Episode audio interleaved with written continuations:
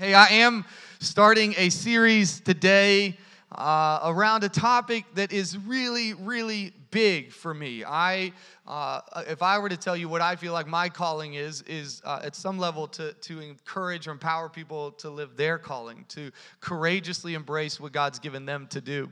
And uh, if you sit with me for coffee, hopefully that's the feeling you get. You sit with me at lunchtime, hopefully the feeling you get is that um, I believe in what God's put in you. And I hope the feeling you get is a little bit of uncomfortability because I'm pushing you to be more of who God's called you to be. And I hope that's what we do as a people. I hope that's as a church we are those kind of people that we believe enough in somebody to speak it into their life. And um, and and if I'm not that, if we had coffee and you didn't feel that way, please let me know. I may have just had an off day. You know that happens. Um, but I am excited about this, and it's actually a little bit intimidating because I know that um, over the next few weeks, I'm going to be sharing some things that are from my heart and, and really sharing some things that over the last 20 years have really become uh, crystal clear for me in so many ways, but also there are some things that are still being shaped and formed. And I have way too many things to say. And uh, I, I, I'm, I'm, I'm a little bit worried. I, I'm not usually a notes preacher. I'm not usually someone who, um, who writes everything down. That's not really my MO. Some of you guys see me never look at my notes, and sometimes that's because I don't actually have any. And um, sometimes I'm better when I don't have any. Uh, but I am a creative after all. Limits aren't always what I like, but I do need them. And I, so I, I this is a, a stretch for me because even today, uh, I've got a lot that I want to lay a foundation with because I, I think the word calling and purpose is, is, one of these, these ideas and thoughts that is, is, is big, and, and yet at the same time, I think it's becomes so overcomplicated. We have made it so difficult for people to just simply pursue their calling. And, and part of that is because we start four steps in. And so, what I wanted to do is take some time and, and, and start at step one, that I believe is step one of you living out your calling. It's, it is a big topic. You know, some of you guys know about my shower renovation. You know we, we talked about this the things that continually happen usually cause something to suddenly happen right?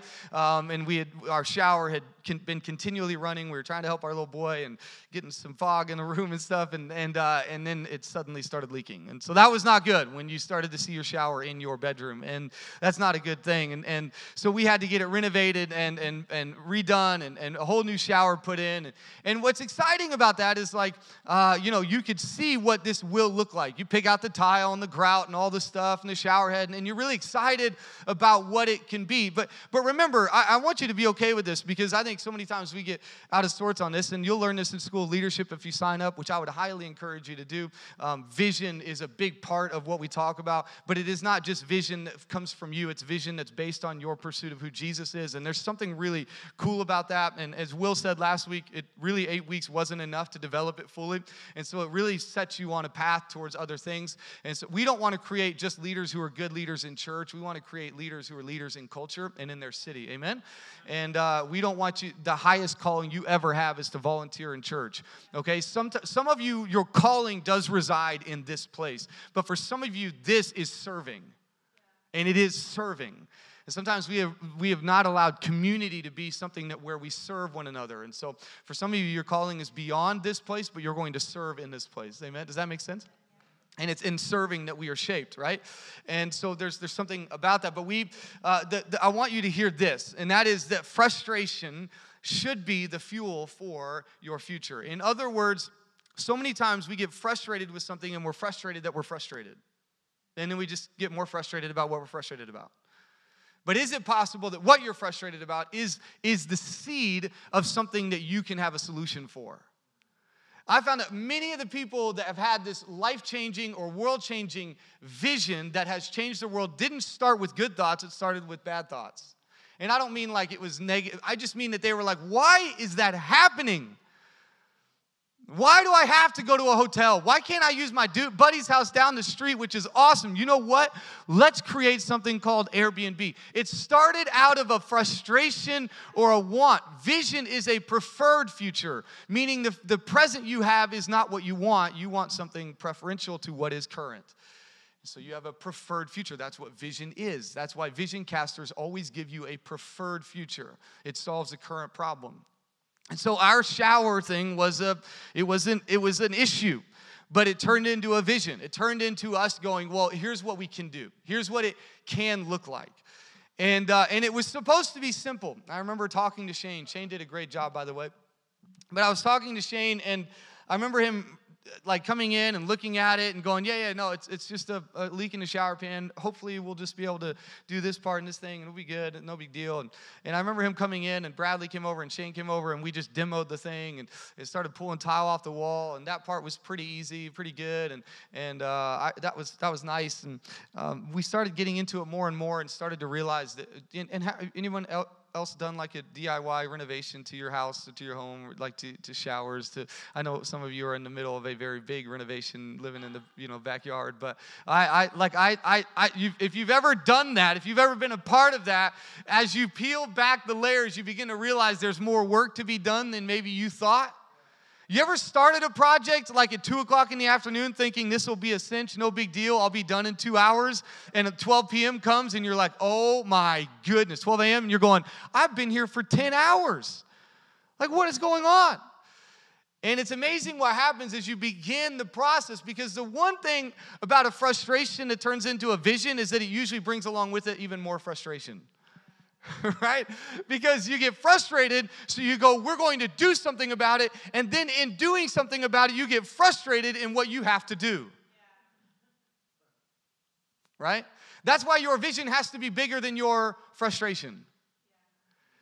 If you don't have a vision that overwhelms your frustration, then you will give up. If I was okay with walking to the other side of the house to take a shower, I would have given up. If I was okay having wasted space in my restroom with walls torn out, I would have given up. But because I had a vision and because Shane had a vision, because Meredith, hello, had a vision about what this could look like, we went through with it. I mean, I mean, like we got to the bottom of it, and this this drain was like rusted together. It'd been there for 30 years, and and it was not what it was supposed to be. A jackhammer was involved. I remember watching Shane, who thought this would be a two day job, on the fourth day, just like sawing the heck out of this drain, bending his saw blade so that it would fit, but then it's going different directions than what you expect. I just I felt so bad. Because I want, to, I want to put this to you, and this is what I want you to hear today, and this is probably the primary thought, is that sometimes we so obsess over the destination of our lives that we forget that what gets us there is the transformation of our lives. We get so obsessed about where we're going that we don't ever think about who we need to become to get there. There is a space between how the shower will work and how it is currently working. There is a space between the vision for what it should do and the frustration with what it is currently doing. And sometimes we get so obsessed with the vision and we spend all of our time decorating the shower and not enough time beginning to tear away the layers and getting rid of the things that are already currently in the way now. And so we don't do the transformation that is required for us to get to the destination, and we mess up, trip up, and we get frustrated with what's going on. And so we, we have to allow the frustration of our lives to turn into a vision that drives us, that fuels us to get to where we are meant to go. And we talked about just over the last several weeks um, spirit and shape. We started our Holy Spirit series in Genesis chapter 2. We talked about God who shaped Adam and then breathed the breath of life into Adam, that the breath, the same word for spirit, that God shaped him and then breathed the spirit into him. And, and so we talked for the last several weeks about the spirit of life that should reside in us. But I do want us to shift over the next few weeks to the shape of our life because i don't think in our in our majoring on the spirit and the breath that we talked about the last few weeks what we can, do, can tend to do is begin to think that the shape doesn't matter and that wasn't really the goal the goal was to say the shape was important but the spirit of life the spirit was what actually animated the shape and so we want the spirit of god working in our lives but what do we do with the shape right? What do we do with the shape of our lives? Because let's be real, I want you to hear this. You do have a shape. There is a shape to your personality. There is a shape to who you are. There is a shape to what you love to do. There is a shape to what you enjoy. There are things that you enjoy that I will never enjoy. And maybe, just maybe, there's a hint in there for what you should be pursuing.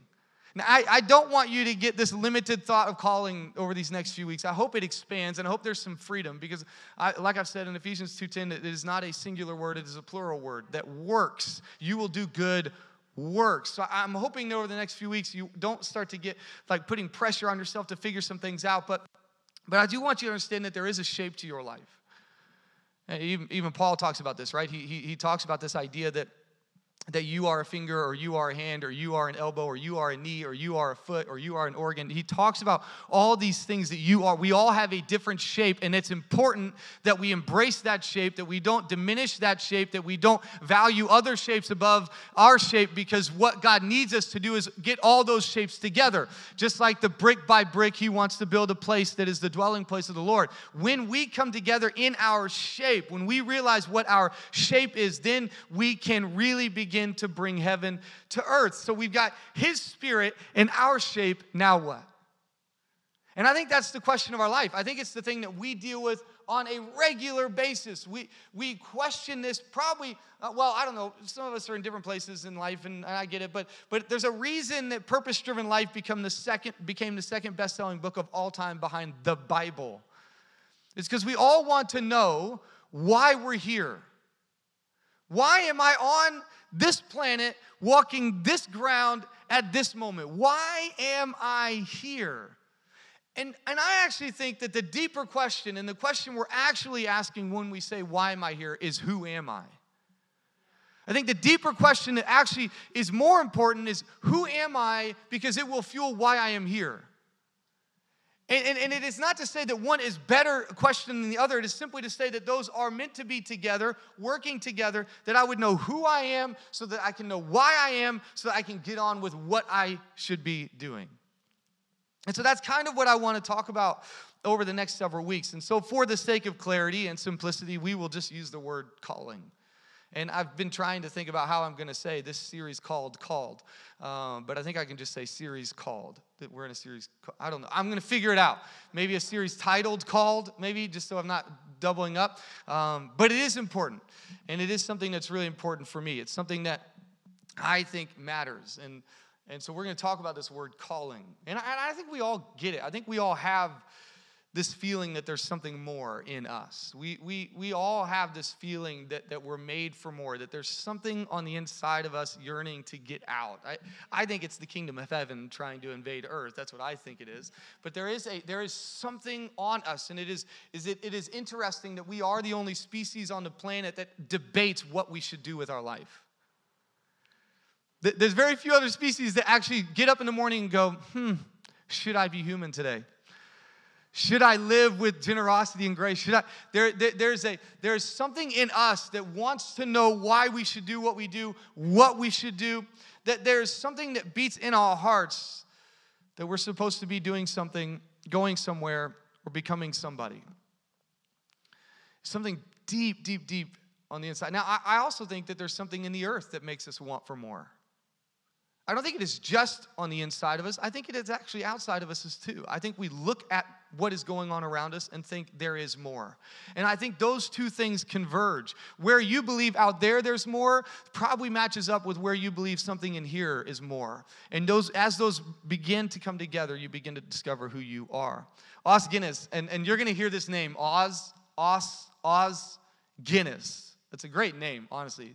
I think I thought it was a beer at first, and I thought I was quoting wrong. But Os Guinness, and I've got the first quote. I told you I got a bunch of quotes today because there's, and I'm gonna just I'm gonna tell you the books at some point. This one is called from just the book called The Call. It's that simple. It's that easy. Os Guinness. Three factors. This is a long one. Three factors have converged to fuel a search for significance without precedent in human history. First, the search for the purpose of life is one of the deepest issues of our experiences as human beings. Second, the expectation that we can all live purposeful lives has been given a gigantic boost by modern society's offer of maximum opportunity for choice and change in all that we do. Third, fulfillment of the search for purpose is thwarted by a stunning fact. Out of more than a score of great civilizations in human history, modern Western civilization is the very first to have no agreed on answer to the question of the purpose of life. Thus, more ignorance, confusion, and longing surround this topic now than at almost any time in history. Get this part. I love this part. The trouble is that as modern people, we have too much to live with and too little to live for. We have too much to live with and too little to live for. We have all kinds of options with very little purpose. Some feel they have time but not enough money. Others feel they have money but not enough time. But for most of us, in the midst of material plenty, we have spiritual poverty. Anyone relate to that? I mean, like, this isn't just for young people coming out of college trying to figure out what to do with their lives. This is, this, this is, all of us can relate to this idea that we have all these options and all this stuff and all these things we could do and all these, and not sure what we should give our life to we, we, we struggle with this idea. So I wanted today, real quickly, I think, I think that first part was only supposed to take three minutes, so we're already a little bit behind. But I want to read through a few verses that, that have really shaped my view of calling. And really, every time we talk about calling, or every time we talk about purpose, I come back to these verses. I think they're important. And I think they matter. And I think ultimately they should give you a bigger view of what it looks like to live a life that is called. And I think it is a foundation for the next several weeks. I hope you bring some friends over the next few weeks. I think it's going to bring clarity and freedom and hope and joy as they begin to pursue their calling in life and begin to realize they are called. It's one, man, that's a revelation in and of itself that you are actually called. We'll talk about that later. All right. Matthew 4. I didn't tell you to turn here, so I'll just read it. If you get there before I'm done, good on you. Matthew 4, verse 18 through 20.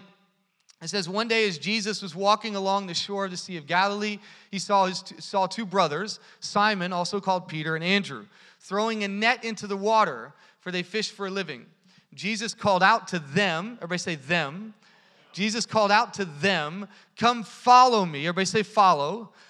And I will show you, everybody say show you, how to fish for people. And they left their nets at once and followed him. Okay, so that's towards the beginning of Jesus' ministry. Now let's go to the end, Matthew chapter 28. Just before we read what we read in Acts over a couple, last couple weeks, Matthew 28, Jesus came, verse 18. I, this is kind of funny, Matthew 4, 18 through 20, Matthew 28, 18 through, 18 through 20. I don't know about the symmetry, but it's pretty cool. Jesus came and told his disciples, I have been given all authority in heaven and on earth. Therefore, go. So in verse 19 of chapter 4, he's saying follow. And in verse 19 of Matthew 28, he's saying go. Therefore, go and make disciples. Now, let's just, Matthew 28, he's saying go. Matthew 4, he's saying follow. Many of us want it to look like this. Matthew 4, he says follow. Matthew 5, he says go. That's what we want in life. But what we are becoming and who we currently are, there is a space between. And sometimes it's more chapters than we thought it should be. Sometimes it takes a few more pins to the page, letters to the than, it, than we wanted it to take. He didn't say go until 24 chapters later, years later. Therefore, go and make disciples of all the nations, baptizing them in the name of the Father and the Son and the Holy Spirit. Teach these new disciples to obey all the commands I've given you, and be sure of this I am with you always, even to the end of the age. So here we have Jesus. He's just come out of time of prayer and fasting. He's, he's, he's, uh, he's probably pretty fired up, pretty pumped up. He, uh, d- there's some calling and identity there. There's, there's, uh, there's some moments of, of pushing back against the devil. The devil's trying to tempt him to compromise his calling, to compromise what he's about to do. The devil tries to creep in just before you're about to step into a new thing and begins to say, But what if you just did this? Or what if you just did that? Or what if you just gave up on this? Or what if you just quit on this? Or what if you just, and he always creeps in. I'm telling you, if you're feeling the most pressure or the most difficulty or the most challenge, there might be, and I'm not one to say that every challenge is always because God's about to, I'm just, I'm just telling you, sometimes, sometimes the tension is because the enemy is, enemy is trying to get you to compromise on your calling that is right around the corner. Sometimes that's what happens. So the enemy just did this to Jesus, and Jesus won. Jesus walked out of the desert going, What's up?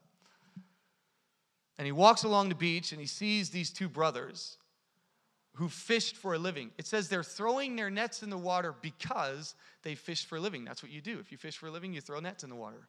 right? If you're a stay at home mom, you change diapers. If you're an accountant, you look at spreadsheets. If you're a barista, you make coffee. If you are a coach, you, you coach players. If you're a teacher, you teach school. You, it, you are what you do. How, how, many, how many of us have found friends, or even in our own lives, have limited who we are to the career that we're currently in?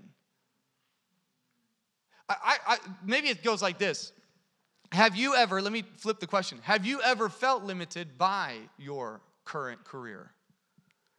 Have you ever felt limited by your job? Now, now, hear me, I'm not about to tell you that you should put in your two weeks' notice tomorrow because what I want you to understand, what I really, really, really want you to understand is that maybe, just maybe, the issue isn't the career, the issue is the life you're bringing to it.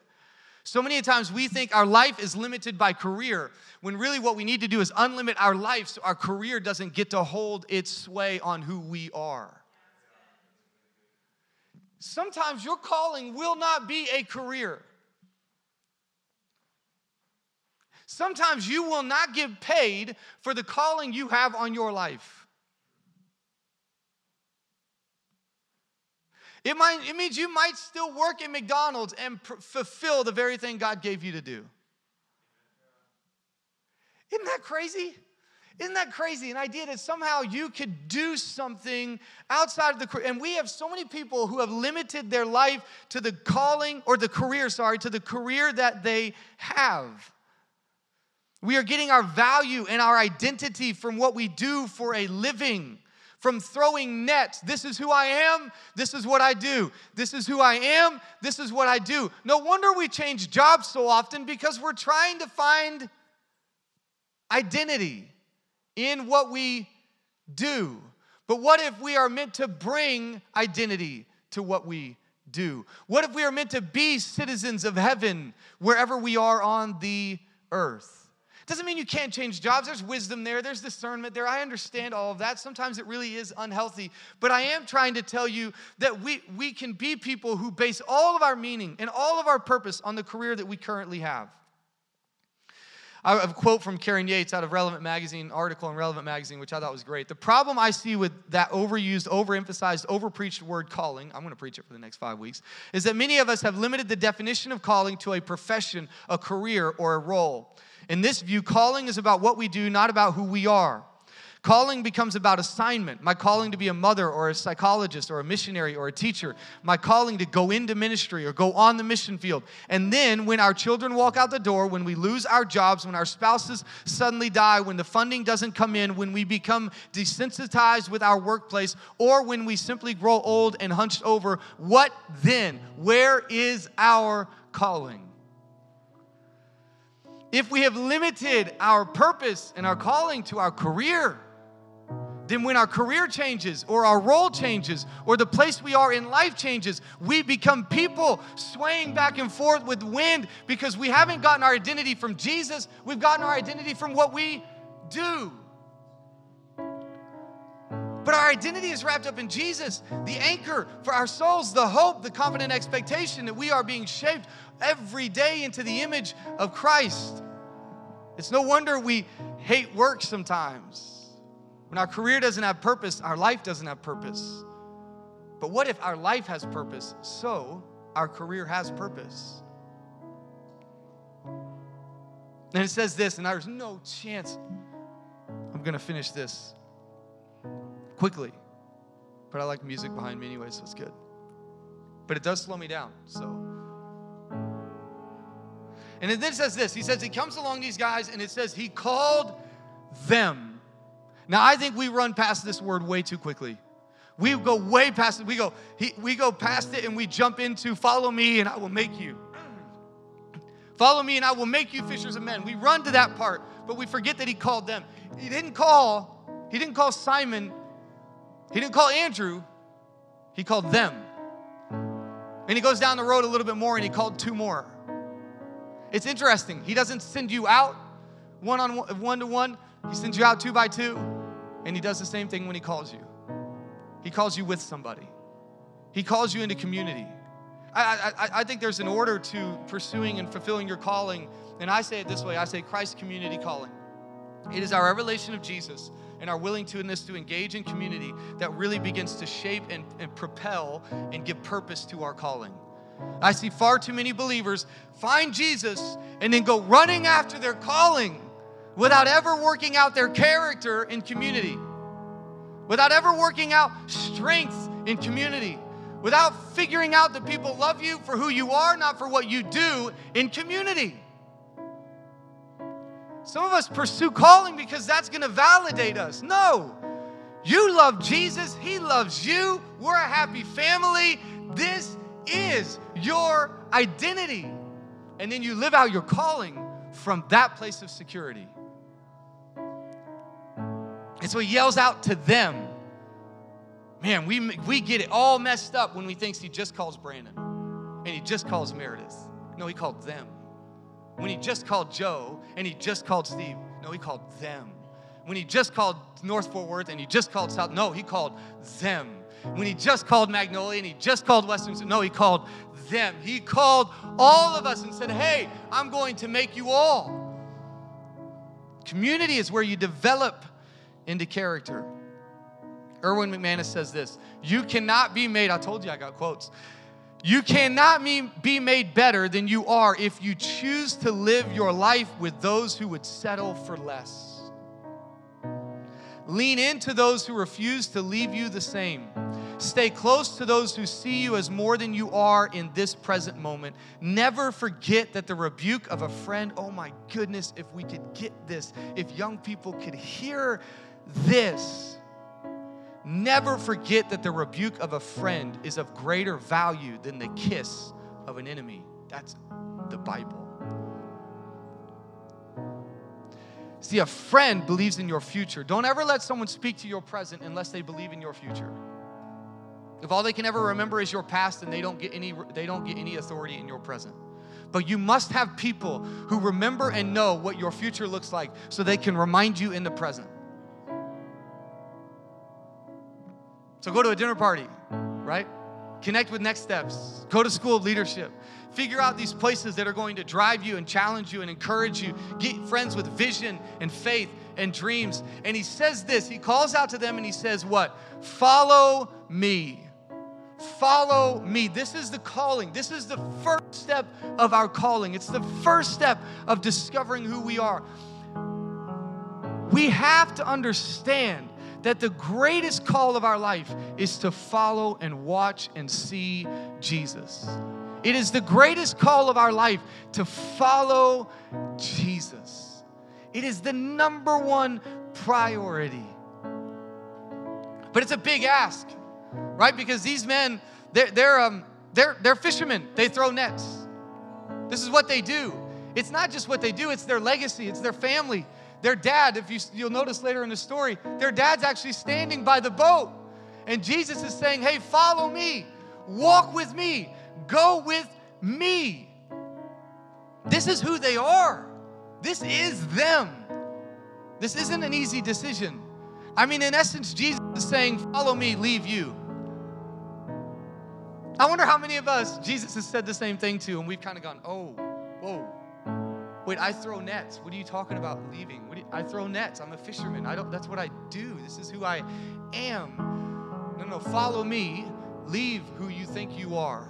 Follow me. Leave what you think defines you. Follow me and drop the things that you think hold your life together. I know it's what gives you financial security. I know it's what gives you a little bit of identity, but you gotta let it go. C.S. Lewis, here we go, another quote. The more we get what we now call ourselves out of the way and let Him take us over, the more truly ourselves become. The more I resist Him and try to live on my own, the more I become dominated by my own heredity and upbringing and surroundings and natural desires. In fact, what I so proudly call myself becomes merely the meeting place for trains of events which I never started and which I cannot stop. I'm telling you, these next few weeks are going to be really good. Has this been good already? This is good for me. Os Guinness said it simply there is no calling unless there is a caller.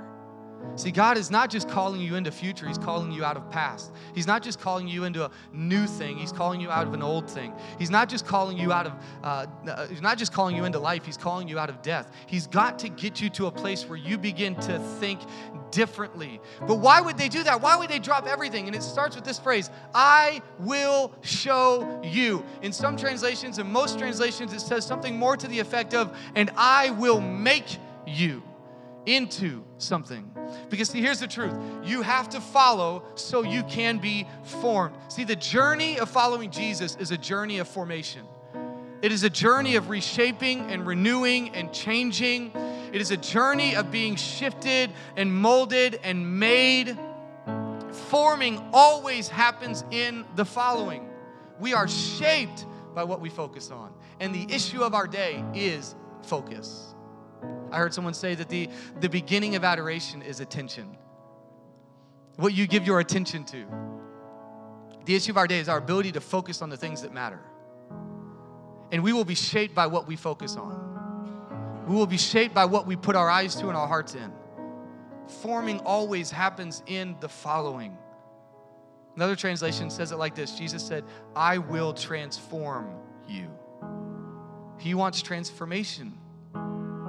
Don't, here's, again, we get so obsessed with the destination that we don't engage the transformation. And I, I want to just challenge you do not ask God for a destination if you are not willing to go through a transformation. Do not have someone come look at your beat up, broken down shower and say, I want a new one, if you're not willing to see the old one torn out. We, we can sit here and go, God, give me a future. And He's going, I did. I just need you to be formed for the future. Because the vision I give you is always bigger than your present reality. Your capacity right now is not big enough for the future I'm giving you. I will make you. I will transform you. I will shape you. I will form I will show you how to become fishers of men. You aren't that yet, but I will begin to do it.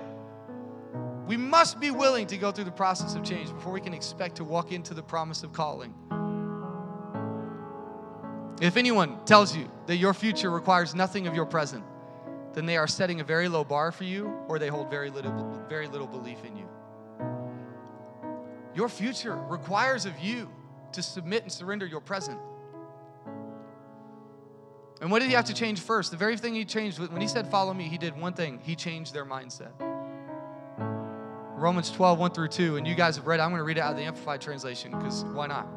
Therefore, I urge you, brothers and sisters, by the mercies of God, to present your bodies, dedicating all of yourselves set apart as a living sacrifice, holy and well pleasing to God, which is your rational, logical, intelligent act of worship. I love that. Do not check our brains at the door. And do not be conformed to this world any longer with its superficial values and customs here we go. But be transformed and progressively changed as you mature spiritually by the renewing of your mind, focusing on godly values and ethical attitudes so that you may prove for yourselves. Come on, sometimes our issue is not whether God believes in us, whether we believe in ourselves. That the will of God is that which is, hear me, good and acceptable and perfect in His plan and purpose for you. It is good and it is acceptable, or in other words, pleasing and perfect. It is good and pleasing and perfect. And the issue is not your skill set, it is at the core your mindset. Yeah, I throw nets because I'm a fisherman. Yeah, but I'm going to make you a fisherman that's not limited by what nets you carry. I'm going to make you a fisherman that's not limited by the fact that you have to stand by a boat to be one. I'm going to make you a fisherman that you can do it wherever you go, wherever you are, whenever you are, on every street and in every heart. You can be a fisherman regardless of the career you currently hold. I'm going to change your mindset. That doesn't define you anymore. I'm trying to take you out of the limits and the labels I never gave you. I'm trying to take you out of the place that makes you think that everything around you is what defines who you are. Come and follow me so you can get a new definition of who you are, so you can watch me for a few years, so that you can be formed in the following of Jesus. So that between Matthew 4 and Matthew 28, you can go through a transformation where Jesus says, Oh, follow. And then he says, Now go and do what I called you to do. Be okay with the fact that there's a season that might go longer than you think, but it's a season of transformation. Because listen, your future is absolutely 100%, 100% residing in your present. Your future is wrapped right now. It is in today. That's why Jesus says, Don't worry about tomorrow, because today, tomorrow will take care of itself if today takes care of itself. If we will get if we will get focused on what is present, then we can begin to work our life into what is future. Your future is not coming to you, you're coming you're going to it. Far too many of uh, far too many people in our culture, far too many people in our world let the future come to them. And they get there and they go, "What is going on?" No, no, no. You get to go to it. Pastor Fabringo says it like this Let your future become the architect of your present.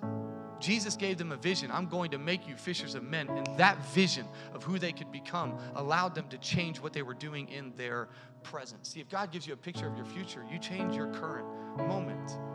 Let your future permeate your present reality. And I don't mean that in the sense that you sit in the corner and think nonstop about your future. I simply mean let it activate your present. Let it begin to change who you are on the daily. Let it change what you continually do so that God can suddenly work in your life. To get there, you must start here. Don't lie about it. Don't be dishonest about it. Don't try to cover up your misgivings. Don't try to cover up your challenges. Don't try to, to, to, to, try to be something else that you are not. Be authentic, be real, be honest, but not because you want to stay there, but because you believe if you know where point A is, you will have better direction to where point B is. If you know, you just got to follow Jesus. And then they did something that was pretty significant to me. They dropped their nets. Man, we are all about when we get up here on a Sunday morning, we go, hey, God's got something for you. And we go, yeah. Oh, man, I'm excited. What is it? Come on, let's go. And he goes, I'm going to make you fishers. Oh, yeah, that sounds amazing. It's going to be so good. Come on. And then he goes, but you got to walk through some things first. Oh, okay, cool. So, like, the shower is not going to be repaired like today once I pick the tile. Like, it's not already finished. No. So, so like, it might take a couple days. Yeah. Like, if, if you want to go where I've called you to go, you've got to go through the transformation I want you to go through. Because who I'm calling you to become is different than who you currently are. And that's not a bad thing. It's just a that's just a maturation thing. I'm not mad at my six year old for being a six year old, but I'm going to keep challenging him to become more and more as he grows. I've got a vision of his future, and I hope that he gets a vision for his future, but he understands that he's six. Some of us are in a place where we're mad because we're currently where we are. Well, no, just embrace where you are in light of where you're going. And begin to change the daily things, begin to change the daily disciplines to follow Jesus. We have to be willing to drop some nets. So, in a series on calling, where you were probably hoping the very first week we could identify your specific calling and you could get on with it today, here's what I'm telling you to do stop worrying about the destination and start embracing the transformation. Because for some of you, the season you're in is not about your destination, it is firmly and completely about the transformation of your life. And if you if you diminish that or despise it, then you will not develop it. And when your time comes, you will miss your time. Now, don't get me wrong. God can redeem anything and everything, and He can make something out of nothing. So please hear me. I'm not trying to tell you you're going to screw up God's plan. I'm simply trying to tell you if you want to get there, you better start here. If you want to go there, you better start here. If you want to get to the destination, you better start with the transformation. And it starts with following Jesus. The forming is always in the following. So, your calling, what I'm asking you to do today, what I'm telling you to do today, to be transformed, I want you to be called to transformation. Be called to following Jesus so that He can form you and make you and never, ever get beyond that. There will be a day where He says to you, Go. but it will be preceded by the days where you said, I'll follow. And I'm convinced of this. If Jesus needed five years, he would have taken five. If Jesus had needed 10, he would have taken 10. Some of us get here and we go, well, no, it only have to be three. I'm convinced that Jesus would have formed them till they knew it was time for them to go. They weren't perfect. Your calling isn't about your perfection. But he looked at them and said, Follow me, and I'm going to make you. I'm going to transform you. And first things first, I'm going to transform the way you think. I'm going to transform your heart. You're going to have a language of faith, not fear. You're going to have a language of prayer, not worry. You're going to have a language of joy, not despair. You're going to have a language of peace, not chaos. You're going to have a language of future, not past. You're going to have a language of I am, not just I do. You are going to be transformed. Are you ready for that? I'm calling you so I can transform you, so that I can send you. Would you bow your heads? Lord, I thank you so much for today. God, I thank you.